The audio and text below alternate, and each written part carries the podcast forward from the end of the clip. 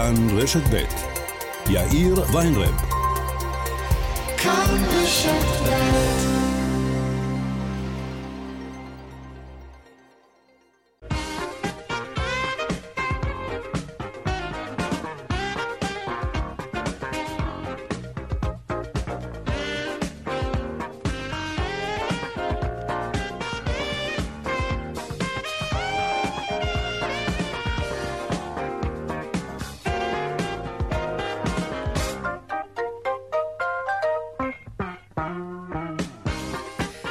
עוד מעט ארבעה ועוד אה, שש דקות כאן צבע הכסף ברשת ב' יום ראשון. שלום רב לכם, שבוע טוב. העורך רונן פולק, בהפקה קובי זרח ועמית כהן. טכנאי השידור הוא רוני נאור. הדועל של צבע הכסף הוא כסף, כרוכית, כאן.org.il. אני יאיר ויינרב, מעכשיו עד חמש אנחנו מיד מתחילים.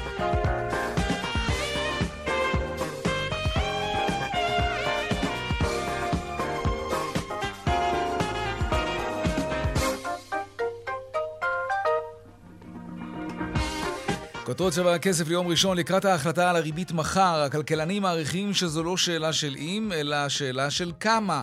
ההערכות הן שהריבית תעלה בין רבע אחוז לארבע עשיריות האחוז. הבנק המרכזי יצטרך כמובן לקחת בחשבון את נתוני הצמיחה השלילית שפורסמו לפני כשבועיים. עוד מעט אנחנו נעסוק בזה.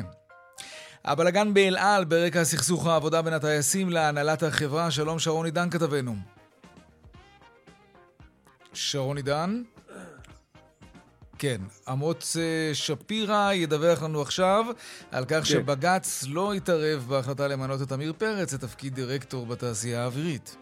כן, שלום יאיר, ולמרות שעמיר פרץ לא היה במה שמכונה נבחרת הדירקטורים, ולמרות שהוועדה למינוי בכירים בשירות הציבורי פסלה את המועמדות שלו, בג"ץ, כלומר השופטים שטיין וסולברג, שאליהם הצטרפה בקושי רב השופטת ברק ארז מחליט שלא להתערב. המשמעות היא שעמיר פרץ יכול להמשיך לכהן כיושב ראש התעשייה האווירית. התנועה למען איכות השלטון היא זו שטענה בבג"ץ נגד שר הביטחון גנץ שעמד מאחורי המינוי הזה של פרץ ונגד הממשלה שבניגוד לוועדה קבע שכן יש לפרץ כישורים מיוחדים ומינתה אותו לתפקיד והשופט שטיין אומר שהנימוקים שלפיהם יש לפרץ ניסיון עשיר וייחודי ביחסי עבודה קיבוציים וניסיון כשר ביטחון הם נימוקים לעילה ולעילה, ואין כאן חוסר סבירות קיצוני. תודה רבה, עמוד שפירא. ועכשיו לבלגן באל על, וזאת ברקע סכסוך העבודה בין הטייסים להנהלת החברה. שלום שרון עידן, כתבנו. כן, שלום יאיר, נמשכות אה, גם אה, בימים האחרונים אה, הבעיות באל על. צריך להדגיש שהיום יחסית היה יום רגוע, שאני לא ראיתי שנרשמו בו ביטולים, אבל בימים האחרונים לא פחות מ-20 טיסות הלוך חזור בעצם שמתבטלות ממש שעות לפני ההמראה, מלחמות בין הטייסים לבין ההנהלה. הם טוענים שהשכר שלהם נפגע באופן עמוק בתקופה האחרונה, ולמעשה נחתך כמעט ב-50% בתקופה הזאת גם של הקורונה. זה כמובן לא עוזר בשום דבר לנושאים שמוצאים את עצמם כמה שעות לפני הטיסות לוונציה או לברלין או לפריז עם uh, uh, מזוודות ארוזות, אבל בלי טיסה. Uh, מנכ"לית החברה כבר בסוף השבוע הוציאה מכתב לטייסים ואמרה להם אל תכרתו את הענף שאתם בעצם יושבים בו, היד שלנו מושטת להמשך משא ומתן, הם בעצם רוצים לבדל כן. את עצמם וליצור ועד שלהם בלבד, הם אומרים אנחנו שונים משאר העובדים באופן מהותי, וכך צריך להתייחס אלינו. כרגע צריך להדגיש, וזאת נקודה חשובה, עדיין הרבה מאוד טיסות לא מאוישות לימים הקרובים. בחלק מהטיסות באל על האיוש נעשה רק ברגע האחרון. ולכן יש חשש שאנחנו נראה עוד ועוד ביטולים. היום, כאמור, זה עבר בסדר, בימים האחרונים היו לא מעט, כן. בואו נראה מה יהיה בהמשך היום, יומיים, שלושה הקרובים, ונראה לאן הרוח נושבת. אין ספק שהבלגן באל על כמובן שום. לא עושה טוב לחברה, וגורם גם נזק תדמיתי. ועניינים ממש מהבחינה הזאת שרבים פשוט כן. חוששים לטוס כך. תודה רבה, שרון עידן, כתבנו לענייני אה, תעופה. עכשיו לוועדת השרים לענייני פנים. אה, שאישרה היום שני קווים בתוכנית המטרו בגוש דן. מדובר במקטעים ראשונים של התוכנית הזו. בנוסף הכריזה הוועדה על עשרה מתחמים מועדפים לדיור שיקודמו בוותמ"לים. הנה יושבת ראש הוועדה, שרת הפנים איילת שקד. אישרנו היום בוועדת פנים אה, ושירותים שני קווי מטרו בגוש דן וכ-20 אלף יחידות דיור בוותמ"ל, גם יחידות חדשות, גם התחדשות עירונית. בשורה גדולה, ממשיכים בכל הכוח לעבוד. ועוד בצבע הכסף בהמשך, תש, תשלום של 10 אגורות על שקיות גם בעסקים הקטנים והבינוניים. כך אישרה היום ועדת השרים אה, לחקיקה.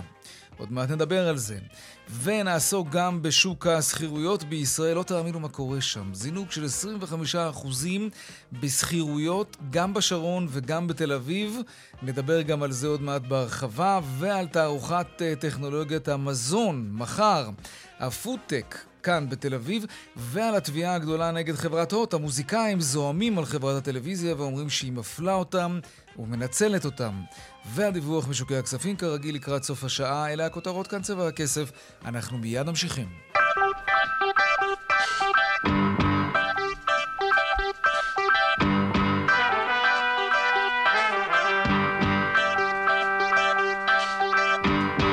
אנחנו רוצים לפתוח בנדל"ן, בשוק השכירויות, זה מטורף מה שקורה שם. הזיה, אם תרצו. אתם מדברים על מחירי הדיור, אז יש, יש ממש שיגעון מקביל. ולא פחות גדול בשביל מי שלא יכול לרכוש דירה וצריך לשכור דירה, כן? עד כמה הטירוף בשוק השכירויות הוא גדול. הנה, אה, למשל, רז חדד, מאמן כושר כבן 30 מתל אביב, שברגע אחד העלו לו את השכירות בלא פחות מ-1,300 שקלים לחודש. הנה מה שהוא סיפר לרונן פולק. כרגע יש לי דירה לעוד שלושה חודשים, אה, אבל באמת התקשרתי אה, לבעל דירה שלי ככה לראות אם יש צפי, אם הוא הולך לי את השכר דירה. והייתי בטוח שהוא הולך לעלות לי ב-400-300 שקלים, שזה ככה גם, גם הרבה, אבל uh, לא תיארתי לעצמי שהוא יגיד לי שזה הולך לעלות ב-1,300 שקלים. Uh, אני הייתי בהלם, אמרתי לו שזה מחיר הזיה ולא לא הבנתי מאיפה זה נפל עליי. ואז הוא אמר לי במשפט הזה שהמציאות שלנו הזיה. וככה זה נשאר. אז המחיר עולה? אז המחיר עולה ב-1,300 שקלים בעוד שלושה חודשים כשאני למעשה מסיים את החוזה. וואו. תגיד, מה אפשר לעשות? אני מבין שאתה כבר... אה, לוקח איתך עוד אנשים אפילו. אני מנסה לפחות להתראיין על זה, גם אה, ככה כמה, כמה שאפשר בשביל... אנשים פשוט לא מדברים, אנשים במיוחד בגילי, בני 29, 30, אנשים פשוט מסכימים לקבל את התכתיבי חיים האלה שאנחנו מנחיתים עלינו, ואנשים לא מדברים ומשלמים סכומי עתק עבור דירות. אני גר בדירה של 44 מטר, והוא רוצה, הוא, ומתחת לבית שלי יש לי מוסך, שתבין, אני לא גר במרכז תל אביב, והוא רוצה לעלות לי לשש. ואנשים מסכימים לשלם את הסכומים האלה, אנשים לא מדברים. יש מה לעשות? דבר ראשון לדבר, אני חושב. דבר ראשון לדבר. אני חושב שיש בעיה שאין אין שום רפורמות רלוונטיות שהממשלה שלנו בשנים האחרונות קידמה סביב אה, כל מה שקשור לתחום השכירויות, הרי יש לך, בכל מה שקשור אה, לדיור, יש לך מספיק רפורמות למשתכן וכולי, ו- ולנו אין, אנחנו שליש, שליש מהמדינה זה אנשים ששוכרים דירה. בסופו של דבר אנחנו נשארים אה, לא, לא מוגנים, אין לנו שום, שום חוק שיכול להגביל את, ה, את מה שמתחולל פה בחוץ. תשלם? לסיום ככה. מה זה? תשלם? לא, לא, לא, אני מחפש דירה, בעזרת השם אולי בעזרת הדיון הזה נמצא דירה, כן. כן, זה היה רז אה, חדד ששוחח עם רונן פולק. הוא חשב שיעלו לו את שכר הדירה ב-300 שקלים, 400 שקלים, לא, לא, לא. 1,300 שקלים תוספת. איפה הבעיה? הבעיה שבעל הדירה ככל הנראה ימצא מישהו שישלם עוד 1,300 שקלים. שלום איילת ניצן, סמנכ"לית השיווק של יד 2. שלום לך, מה שלומך? מה אני אגיד לך? אה, בסך הכל בסדר. אה, למרות שאני הולך להקריא עוד מעט אה, כמה נתונים פה, ואני מקווה שבעל הבית שלי לא ישמע. למשל, שברעננה, ב-12 החודשים האחרונים, מחירי השכירות עלו. מה זה עלו? זינקו ב-25 אחוזים. אמת. מה זה? אמת. ורעננה לא לבד. נכון. ממש אחריה יש את תל אביב, חדרה עם 24, 23, ואפילו טבריה. שעלתה ב-18% לדירת ארבעה חדרים. בשלושה חדרים, הרצליה היא זאת שבסוף של הרשימה עם 33%. Mm-hmm. רגע, איילת, את חייבת למצוא איזה מקום עם פחות רוח כדי שנוכל לשמוע את הדברים החשובים שלך. תגידי, מה קרה? בעל הבית השתגע, או שהרבה מאוד משקיעים מכרו את הדירות, ואז יש פחות דירות להשכרה, ומטבע הדברים אנחנו יודעים מה קורה כשיש מוצר, פחות ופחות המחיר שלו עולה. ככה זה. אז אני אסביר. אני תולה את הסיבה לעליית המחירים בעצם בשלושה גורמים מרכזיים. הגורם הראשון הוא ללא ספק העלייה של מחירי הדירות. כלומר, ברגע שמחירי הדירות עלו, וכולנו יודעים שאנחנו בשיא של כל הזמנים, כן. פחות ופחות אנשים יכולים לרכוש לעצמם דירה, ואז הם עוברים לשוק השכירות, מה שמגדיל משמעותית את הביקוש, את הביקוש. ומצד שני, אין שום הגדלה של ההיצע. אה, דבר נוסף, כמו שאמרת, זה נושא המשקיעים. המשקיעים באמת בשנה האחרונה עלה, עלה מס הרכישה אה, על דירות להשקעה, מה שאומר שהם מגלגלים את זה אחר כך על הסוחרים. Mm. והסיבה השלישית אה, היא דווקא תנופת ההתחדשות העירונית שאנחנו מרגישים היום, במיוחד בערי המרכז. Mm-hmm. אני חושבת שלטווח הארוך היא עשויה לייצר לנו יותר דירות.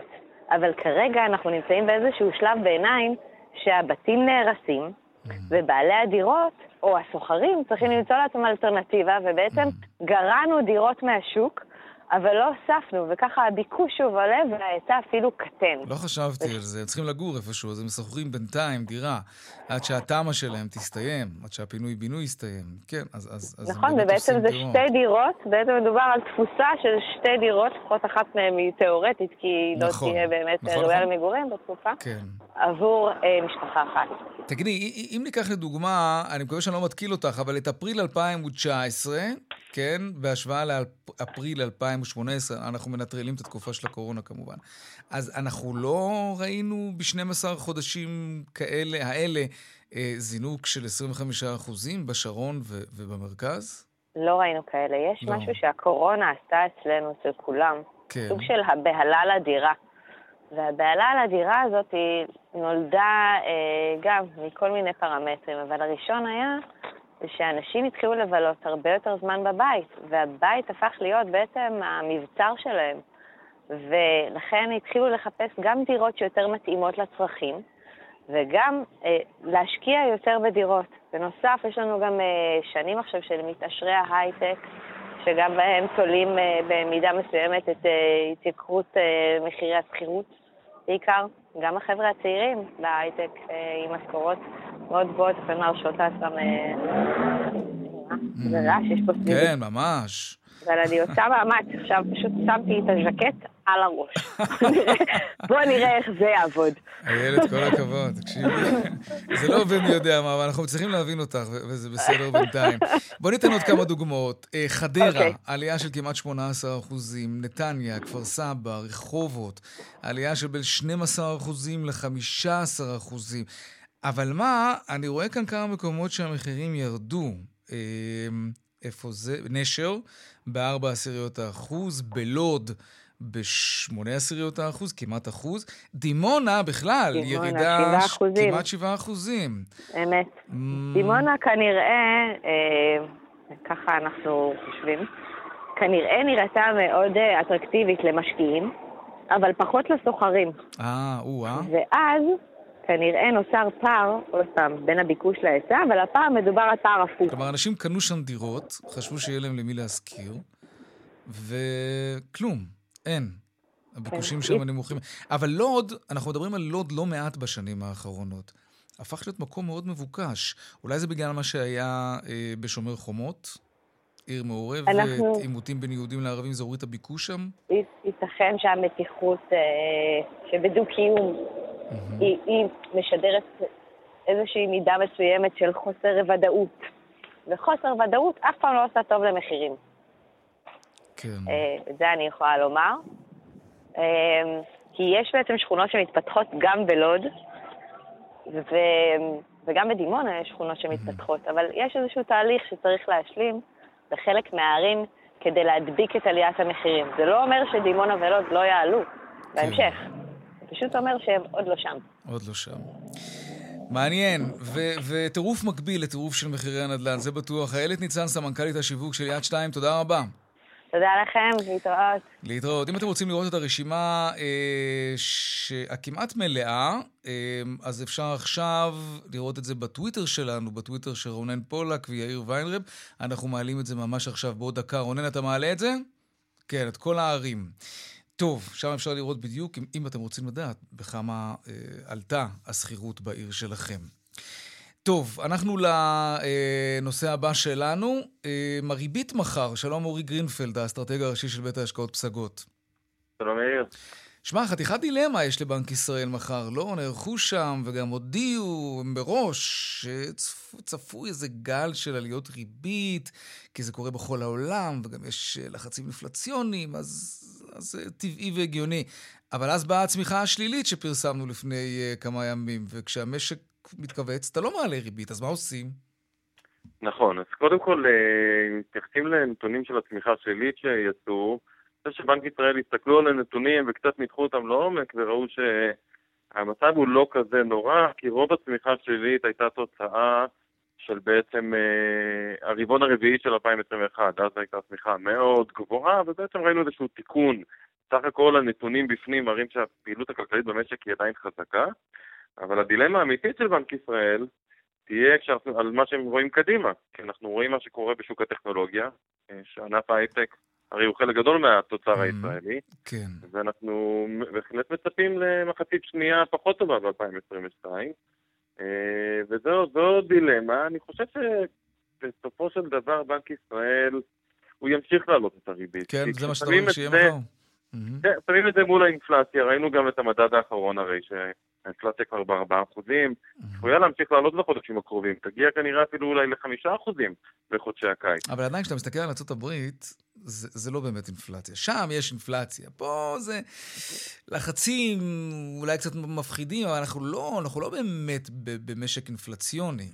בואו קודם כל נגיד תודה, שאנחנו לא באינפלציה נכון. של שמונה וחצי אחוזים נכון. כמו בארצות הברית. אגב, שם, שם יש אינפלציה כזאת ועדיין מעלים ריבית, כלומר, זה לא מרתיע אותם. מעלים ומעלים כן. בחדות. נכון. בואו קודם כל נחשוב, אם, הרי אנחנו מרגישים שהמחירים עולים. כל מי שהולך לסופר אה, ויוצא וקונה, מרגיש שהמחירים גם אצלנו עלו, אה, זה לא ספק בכלל, וזו התחושה כשהאינפלציה בפועל היא רק 4 אחוזים. תאר לך איך התחושה היא כשהאינפלציה היא 8.5 ו-9 אחוזים. אז איך, איך האמריקני הממוצע באמת מרגיש את מה שקורה שם כשאנחנו מדברים על אינפלציה של 8 אחוזים וחצי?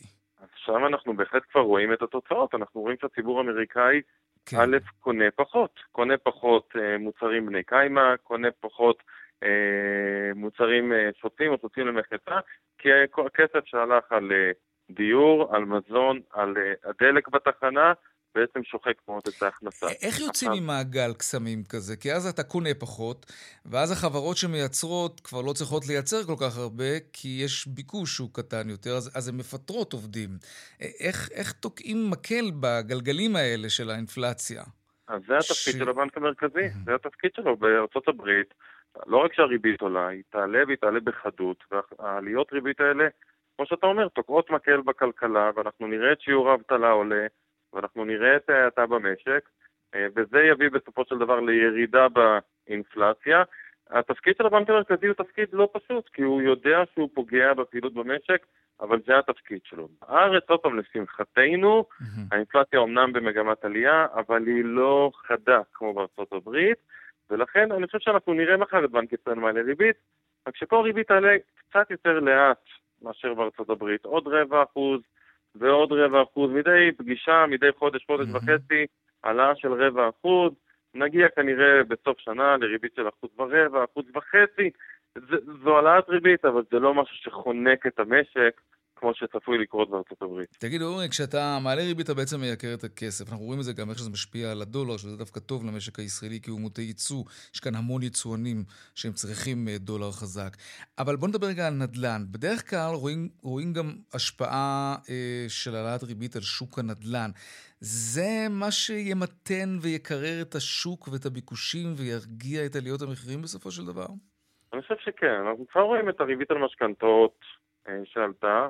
ואם בנק ישראל אכן ימשיך להעלות את הריבית ונראה את הריבית אה, מגיעה לאזורים של אחוז וחצי, אולי שני אחוזים אפילו בסופו של דבר, אז הריבית על משכנתות עוד יתייקר וזה ישפיע על צד הביקוש. אה, צריך לזכור שבישראל, אגב, בארצות הברית למשל, כבר הזכרנו אותה, אתה רואה כבר היום ירידה חדה במכירות של בתים. כבר זה מגיע. בארץ עדיין לא, צריך לזכור שבארץ יש, על, לצד הריבית יש את הבעיה המרכזית שהיא בעיית הפער בין הביקוש להיצע. נכון. ואם נמשיך ונראה בנייה של 60 אלף יחידות אה, דיור בשנה, אז אולי גם המחירים באמת אה, יתמתנו בצורה משמעותית, אבל אני לא חושב שזה תרחיש סביר. אני חושב שאנחנו נראה בארץ את המחירים ממשיכים לעלות, רק הקצב לא יהיה אותו קצב. לא נראה עוד עלייה של 15% במחירים גם בשנה הבאה, הקצב הזה כן. ילך ויתמתן לשיעור חד-ספרתי, אפילו חד-ספרתי אולי נמוך, אבל לא נראה פה מחירים יורדים כנראה, בעיקר בגלל צד ההיצע, לא בגלל צד הביקוש. מעניין. טוב, נמתין למחר ונראה אם אתם הכלכלנים צדקתם. אורי גרינפלד, האסטרטג הראשי של פסגות, תודה רבה. תודה רבה. להתראות. דיווחי תנועה עכשיו. טוב, מה קורה בכבישים? דרך 66 לכיוון דרום עמוסה ממדרך עוז עד צומת מגידו. דרך 6 צפונה עמוסה ממחלף נשרים עד בן שמן ומקסם עד אייל ומעירון עד יוקנעם עילית. בדרך החוף צפונה עמוס מגש עד נתניהו ובהמשך מחבצלת עד מחלף אולגה דרום. עדכוני תנועה נוספים בכאן מוקד התנועה הכוכבי 9550 בטלמסר שלנו, אבל לא רק שם, גם באתר של כאן וביישומון של כאן. הפסקת פרסומות קצרה ומיד אנחנו חוזרים עם עוד צבע הכסף, נדבר על טכנולוגיות מזון ועל הכוונה להרחיב את חוק השקיות גם לעסקים קטנים ובינוניים, ונספר לכם גם על התביעה נגד חברת הטלוויזיה הוט והדיווח בשוקי הכספים. מיד חוזרים, קיצור. וכאן גם צבע הכסף, ארבעה וחצי בדיוק. מחר יתקיים אירוע גדול בתחום הפודטק, טכנולוגיות המזון, שזה משהו שמאוד מעניין אותנו כאן בצבע הכסף, בין היתר בגלל הבשר המתורבת שאנחנו מדברים עליו המון. כ-20 סטארט-אפים יציגו שם את הפיתוחים החדשים שלהם בתחום המזון. שלום יונתן ברגר, מנכ"ל The Kitchen, חממת הפודטק של קבוצת שטראוס, שלום לך. שלום, מה שלומכם? בסדר גמור, תודה. מה תציגו שם מחר? אנחנו נציג את הסטארט-אפים האחרונים שהצטרפו אל הקיצ'ן, כמו את כל ההתקדמויות שנעשו אה, בסטארט-אפים אה, הוותיקים. ספר לנו יהיו לנו גם אה, מוצרים שפגשו את השוק וגם טכנולוגיות חדשות שהשקענו בהם לאחרונה. ספר לנו על הסטארט-אפים, מה מפתחים? אנחנו מנסים שהרבה מוצרים שנקראים חלבון אלטרנטיבי יגיעו לצלחת של הצרכנים בצורה יותר בריאה. יש לנו טכנולוגיות שיוציאו כל מיני חומרים בדיז, מהמתכון ויאפשרו לעשות אה, מתכונים יותר אה, טבעיים, בריאים ומזינים, למשל. כמו שאנחנו נציג שיטות חדשות של שמירה על בטיחות מזון, שמירה על עקיבות מזון ודברים מה, מהסוג הזה. כשאתה מדבר על, על חלבון אה, אלטרנטיבי, זה חלבון שאמור לחקות בשר, כמו חלבון אפונה, שמדברים על זה המון, משהו שקשור ל... ל... איך זה נקרא? ביונד מיט, למשל, שמבוסס על, חל... על חלבון אפונה, ולא רק הוא. זה, זה, ה... זה הכיוון? נכון, זה בדיוק הכיוון. Mm-hmm. תגיד, כשיש, כשהטכנולוגיה של בשר מתורבת, כלומר בשר אמיתי, אבל שלא מצריך את בני האדם לשחוט בעלי חיים, כשזה מפותח, אז היה, אתה יודע, לא מופרך לשער שדווקא החלבון מן הצומח יידחק הצידה. כי הנה, יש לנו פה אפשרות לאכול בשר בריא, מפוקח במעבדה, וגם מוסרי, לא? קודם כל, אתה צודק. Uh, הנקודה היא שייקח לזה עוד זמן uh, להגיע למחיר uh, אטרקטיבי, וכאן החלבון שמבוסס על הצומח נכנס לפעולה. Mm-hmm. ואני חושב שבסופו של דבר, בטווח הארוך, לצרכנים אה, תהיינה מספר אה, חלופות, הם יבחרו בין החלופות השונות אה, לפי טעם, לפי מחיר, לפי ערכים נוספים, ואנחנו גם נראה חלופות היברידיות. אנחנו נראה חלבון צמחי שמואשר בחלבון, מה שנקרא, שמבוסס על תאים, ואנחנו נראה עוד סוגי חלבון שייכנסו למוצרים בשריים כדי להוריד את כמות הבשר במוצרים בשריים. זאת אומרת, בסופו של דבר הכל יתערבב עם הכל. Mm, זה מעניין. ומה עוד, נגיד אה, דבש, דבש מתורבת, שזה גם משהו שדיברנו עליו כאן בצבע הכסף, מוצרים מהסוג הזה גם יוצגו באירוע אה, אה, יוצגו, יוצגו מוצרים יותר בסיסיים כמו חלב וביצים. Mm-hmm. אנחנו ביצים, רואים ביצים חלב ללא פרות, אבל שהוא ממש חלב אמיתי, לא כן. חלב צמחי, אלא חלב אמיתי, שאנחנו יודעים היום לייצר את חלבוני החלב ולשחזר את החלב בלי פרות. Mm-hmm. יוצגו ביצים. רגע, בוא נתקן רגע על החלב הזה, זה מעניין. מבחינת המרכיבים שלו זה ממש חלב אמיתי? זה ממש חלב אמיתי. כאילו חלבו אותו מהפרה ופסטרו אותו, והוא עכשיו עומד על המדף בסופרמרקט? אה, כן, היופי שלא צריך לפסטר אותו, כי הוא מיוצר אה, בתנאים סטריליים לחלוטין. אה, אוקיי. גם לא צריך למנוע אותו מרגישים ללקטוז, כי אנחנו נוסיף לו אה, סוגי סוכרים אחרים שהם לא לקטוז. Mm-hmm. וזה שאנחנו לוקחים את החלבון ומייצרים אותו בתהליכים אה, ביוטכנולוגיים, את הקזאין ואת הבטא לקטוז גלובולין, שהם המרכיבים של החלב הפרה, כן. אנחנו מייצרים אותם בתהליכי פרמנטציה מדייקת, מאפשר לנו אחר כך לשלוט על החלב המשוחזר נקרא לו, אם זה עם אה, ויטמינים כמו שאנחנו רוצים, אם זה עם סוכרים יותר בריאים במקום לקטוז כמו שאמרתי זה וכולי. נשמע כמו משהו ש... שיהיה לו טעם אחר לגמרי אחרי כל השינויים האלה. אז זהו, אז אני כנראה לא תיארתי את זה נכון, אם זאת החוויה שלך. זה לא נשמע כמו חוויתי, משהו לא שיהיה לו. טעם מאוד דומה לחלב, כן. ואני כבר טעמתי אותו דרך אגב. כן. אה, הרבה הרבה יותר קרוב מחלב מאשר התחליפים הצמחיים. למה? כי החלבון שלו, בניגוד לחלבון של התחליפים הצמחיים, הוא אידנטי, הוא זהה מהמם. לחלבון של הפרה. וכמה יעלה היום לצרכן אה, ליטר של חלב כזה? קרטון.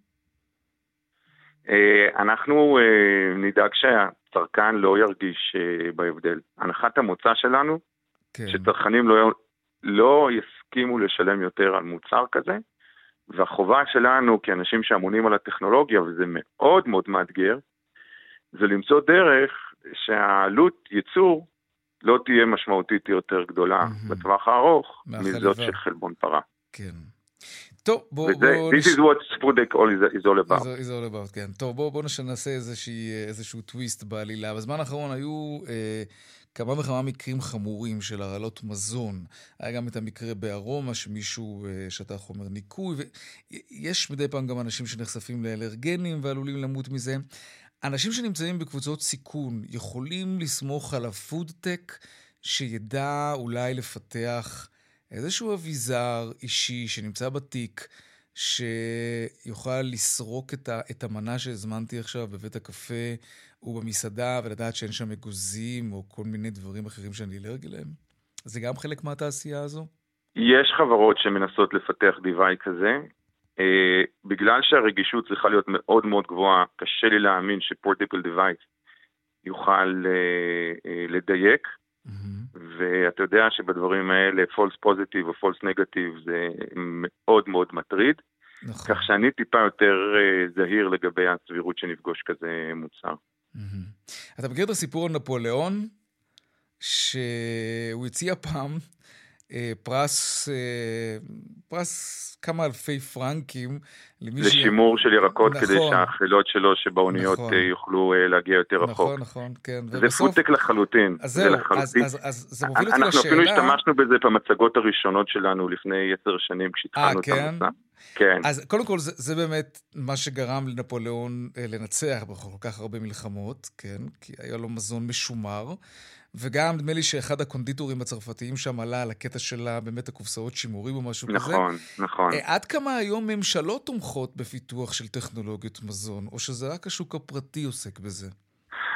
אז אני לא יכול שלא לפרגן בענק לרשות לחדשנות, אה, וזה לא בגלל שאנחנו הישראלים אוהבים להגיד על כל דבר, אנחנו הראשונים עם החיסונים, או אנחנו הראשונים פה, הראשונים שם. אני באמת מסתובב בעולם, ואני שומע מהרבה מאוד קולגות בפודטק הגלובלי, שתמיכה, כמו שממשלת ישראל תומכת דרך הרשות לחדשנות, אין לה אח ורע בעולם.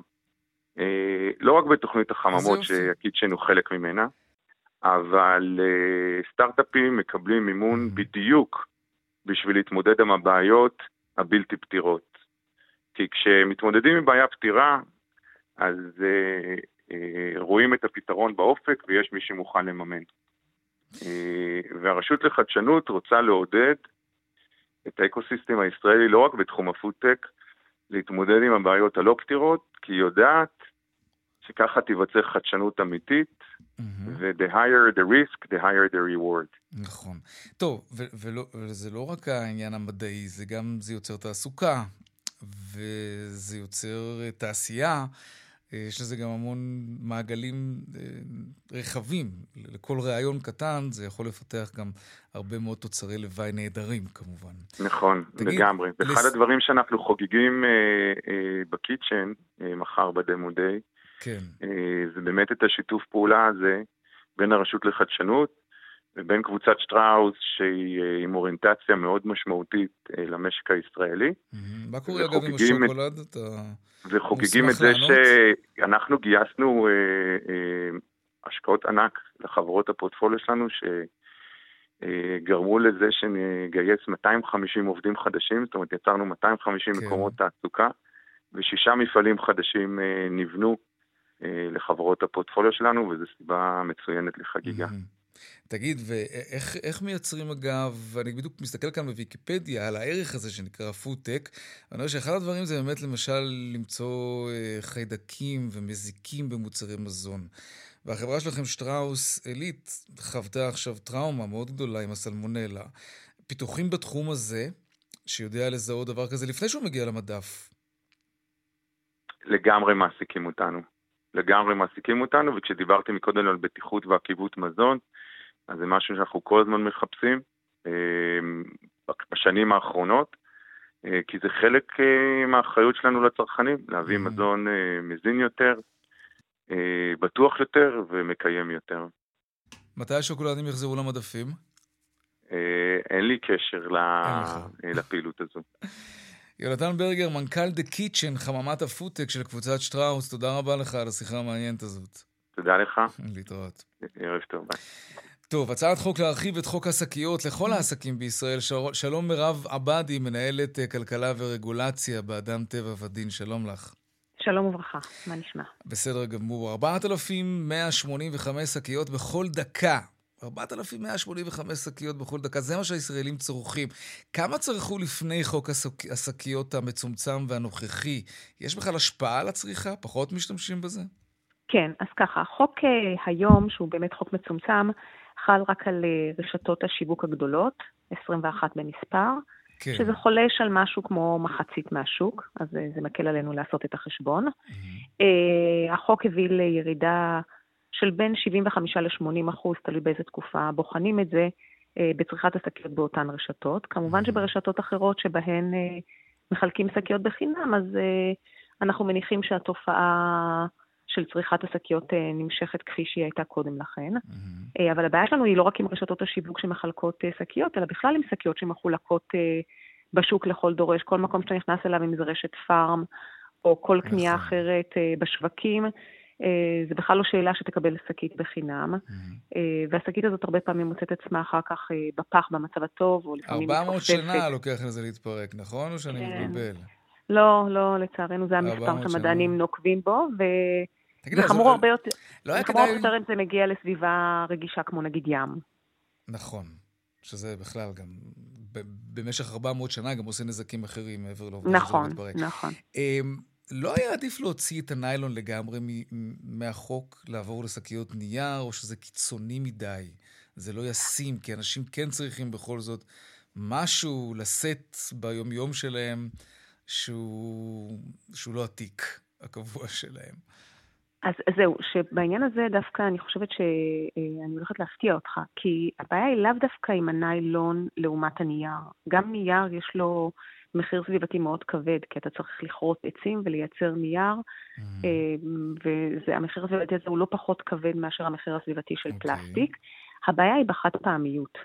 הבעיה שאנחנו משתמשים במוצר שתוך אה, בעצם שימוש אחד הופך להיות אשפה. אה, ולכן המעבר צריך להיות לרב פעמיות ולא למעבר מחומרים אחרים שגם להם יש מחיר סביבתי. זאת אומרת, אני חושבת שזה מאוד מתחבר גם למגמה של הטלת המס על הכלים החד פעמיים מפלסטיק. אה, אין לנו רצון שאנשים ישתמשו בכלים חד פעמיים מחומר כלשהו. יש רצון למעבר לצריכה רב פעמית, כי מוצר רב פעמי הוא פשוט פחות מזהם, אתה פחות פעמים צריך לייצר את המוצר הזה. הוא לא מגיע להשפעה ועם כל, ה, כל הצורך לטפל בהשפעה הזו, אה, וממילא הטביעת רגל הפחמנית של הדבר הזה היא הרבה יותר נמוכה. אוקיי.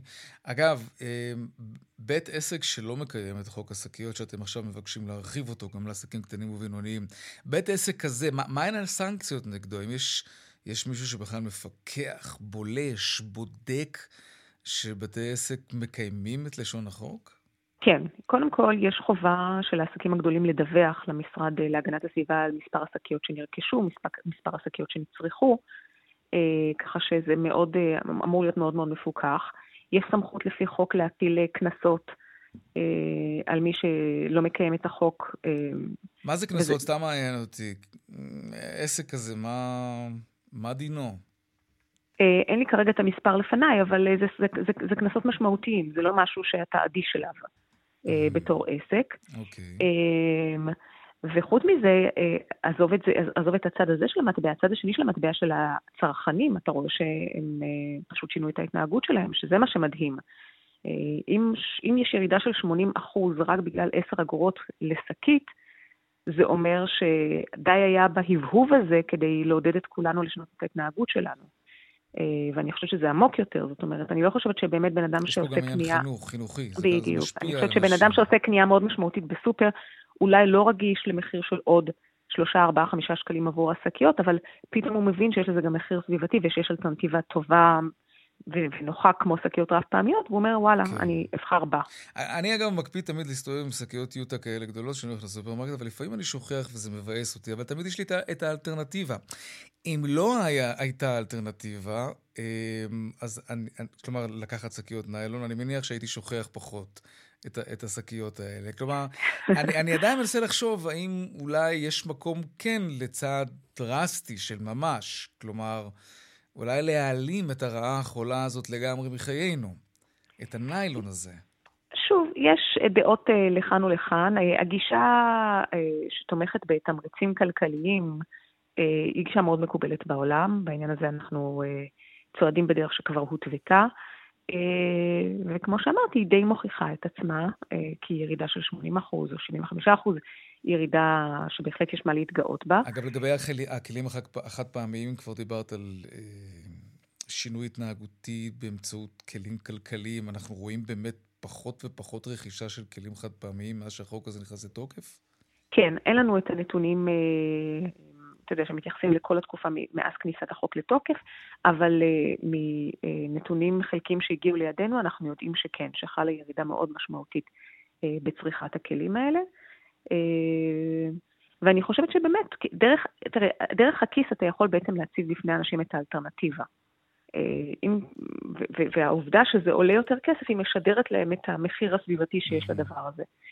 אה, אנחנו אולי היינו רוצים באמת לעבור לעולם של שחור לבן, של דברים מסוימים שאסורים לחלוטין, ואנחנו באדם טבע ודין מובילים מגמה כזאת ביחס למוצרים מסוימים, שבהחלט אפשר להסתדר בלעדיהם. כמו למשל מה? כמו למשל קשיות פלסטיק, שאין שום סיבה, כי יש להם תחליף mm-hmm. טוב יותר, כמו קשיות נייר, מקלוני כן. אוזניים שעשויים מפלסטיק, כל מיני מוצרים שקצת עבר זמנם, ואנחנו מקווים שהמגמה הזאת תלך ותתפשט. אני חושבת שהעניין הזה של מיסוי או הטלת אה, היטל, הוא בעצם צעד אחד בדרך אל אה, איסור גורף, או, או, או איזשהו סוג של תהליך חינוכי שאנחנו כולנו עוברים אה, בשאיפה להיפרד מההתמכרות הזאת לחד פעמי. רק שלא יהיה מאוחר מדי, תראי מה קרה בארצות הברית בסוף השבוע, זה מטורף, אנחנו באמת... כן. מזג האוויר אה, משתולל, משתגע. אנחנו באמת מקווים ש, שנצליח אה, להקדים את, ה, כן. את המשבר הממשמש ובא. ברב עבאדי, מנהלת uh, הכלכלה והרגולציה באדם טבע ודין, תודה רבה לך. תודה רבה לכם. להתראות. דיווחי תנועה. דרך אשדוד אשקלון עמוסה ממחלף אשדוד עד צומת גן, גן יבנה, בדרך 65 מזרחה עמוס ממחלף עירון עד צומת ערערה, ובהמשך מצומת דוברת עד כפר תבור. באיילון דרום העמוס ממחלף קק"ל עד לגוארדיה ומקוממיות עד מבוא איילון וצפונה ממחלף חולון וקיבוץ גלויות עד גלילות. עדכוני תנועה נוספים בכאן מוקד התנועה כוכבי 9550 בטלמסר שלנו, אבל לא רק שם, גם באתר של כאן וביישומון של כאן. הפסקת פרסומות קצרה ומיד אנחנו חוזרים עם עוד צבע הכסף. וכאן גם צבע הכסף, עשר דקות לפני השעה חמש תביעה על סך 21 אה, מיליון שקלים הוגשה נגד חברת אות על פגיעה בזכויות מוזיקאים, וכן, במשך, פגיעה במשך שנים ארוכות. שלום משה לוי, מוזיקאי. שלום רב. שלום, שלום.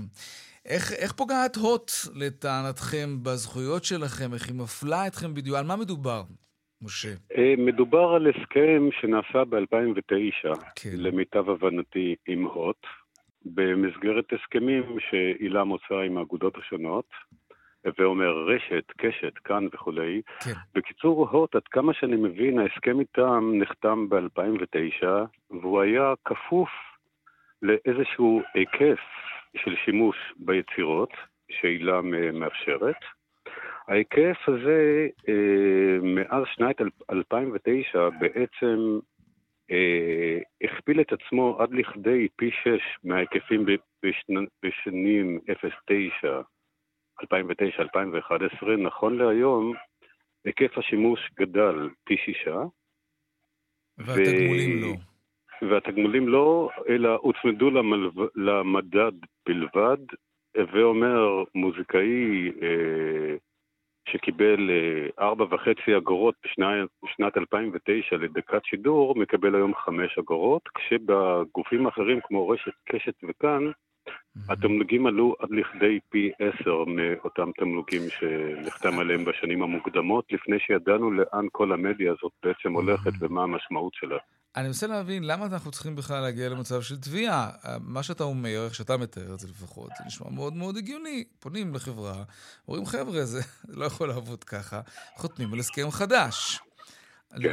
למה, זה, למה הדרך הזו לא השיגה את המטרה שהיא כמובן לתגמל בהתאם ובאופן מכובד מוזיקאים ואומנים אחרים? תשמע, אני יודע שבתחום הזה יש אזורים שאני אקרא להם אזורים קצת אפורים בזמן שאתה חותם על הסכם, כלשהו מול גוף. כן. ויכול להיות שהם שם בהוט אולי אה, בונים על כל מיני אזורים שבהם אפשר, אה, מבחינת סעיפי ההסכם, לעקוף את, ה, את ההתניה של היקף השימוש. למה הדבר דומה? אה, אה, בעצם בזמנו, כשחתמתי חוזים עם חברות תקליטים, למשל, אז היה כתוב שאני משל... מקבל תמלוגים אה, על דיסקים וקלטות. ואז המציאו את הדיסק. באו אליי חברות התקליטים החכמות ואמרו לי, תשמע, חתמנו רק על קלטות ותקליטים. כיצד אתה מבקש על דיסק? אתה מבין את האבסורד. ברור. לקח זמן עד שחברות התקליטים אישרו קו עם הסכמים ישנים שמדברים על קלטות ותקליטים. זה תחום אפור. זה תחום שהוא מדיה חדשה, קורים בו דברים שהם הרבה פעמים לא צפויים, והרבה פעמים בהסכמים אי אפשר לצפות את מה שלא צפוי. נכון, אז כשאתם יוצאים למאבק תחת הכותרת המוזיקאים הפסיקו להיות פראיירים, מה זה אומר בדיוק? אתם לא תתירו לחברת הוט להשתמש? זה אומר שאנחנו פראיירים. אה, ברור, אבל תכלס, מחר בבוקר, מה קורה? הוט עדיין יכולה להשתמש ולתגמל אתכם כפי שהיא רואה, או שהיא כבר לא יכולה להשתמש ביצירות, אני לא עד כדי כך בקיא ברזי החוקים וההלך. כן. כי שוב, כמו שאני אומר, כנראה שמדובר במדיום שהוא חדש, עוד אין לו כללים אה, עם תקדימים, עם היסטוריה. אנחנו בעצם פה מדברים על היסטוריה, על, על, על מציאות חדשה. זה ברור. משה לוי, מוזיקאי, בין היתר הקלידן של שלום חנוך, וגם עבדת עם שלמה ארצי, נכון? נכון, כן. ועוד עם רבים אחרים, מאיר נכון. אריאל, אריק איינשטיין, אביב גפן, אריק ברמן, הכי גדולים. משה לוי, תודה רבה. תודה לכם, ביי. תגובת חברת הוט, אה, הוט היא הבית של היצירה הישראלית עם מאות רבות של סדרות. החברה משלמת כדין תמלוגים בסכומי עתק לכל ארגוני היוצרים והמבצעים. עד לרגע זה לא התקבל כתב התביעה אצלנו. נלמד את הטענות כשנקבל את כתב התביעה ונגיב בהתאם. זו תגובת uh, הוט. עכשיו יש לנו גם אות. 102 200, take them.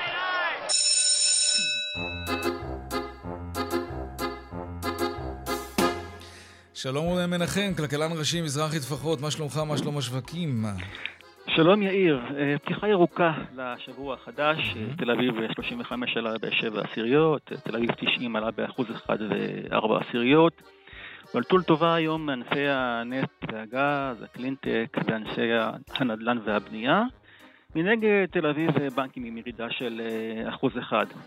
שוק איגרות החוב הייתה היום מגמה מעורבת, אה, טלפון שקלי עלה שלוש מאיות וטלפון צמוד ירד אה, שתי עשיריות ועכשיו מחכים להודעת הריבית מחר בשעה ארבע, צופים שהיא תעלה בין רבע אחוז לארבע עשיריות ולסיום, השער יציג מיום שישי 3.359 שקל לדולר, לאחר פיחות של כמעט אחוז שלם ביום שישי. שיהיה ערב טוב, שבוע טוב ושקט. גם לך, רונן מנחם, כלכלן ראשי מזרחי טפחות, תודה רבה. תודה.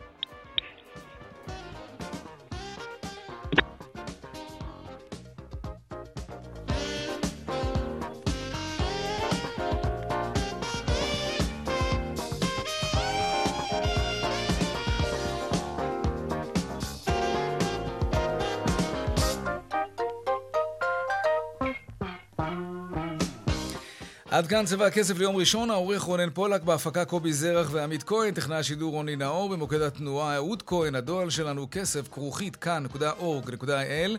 מיד אחרינו בנימיני וגואטה, אני יאיר ויינרם, משתמע כאן שוב מחר בארבעה אחר הצהריים, ערב טוב ושקט, שיהיה לנו שבוע טוב, שלום שלום.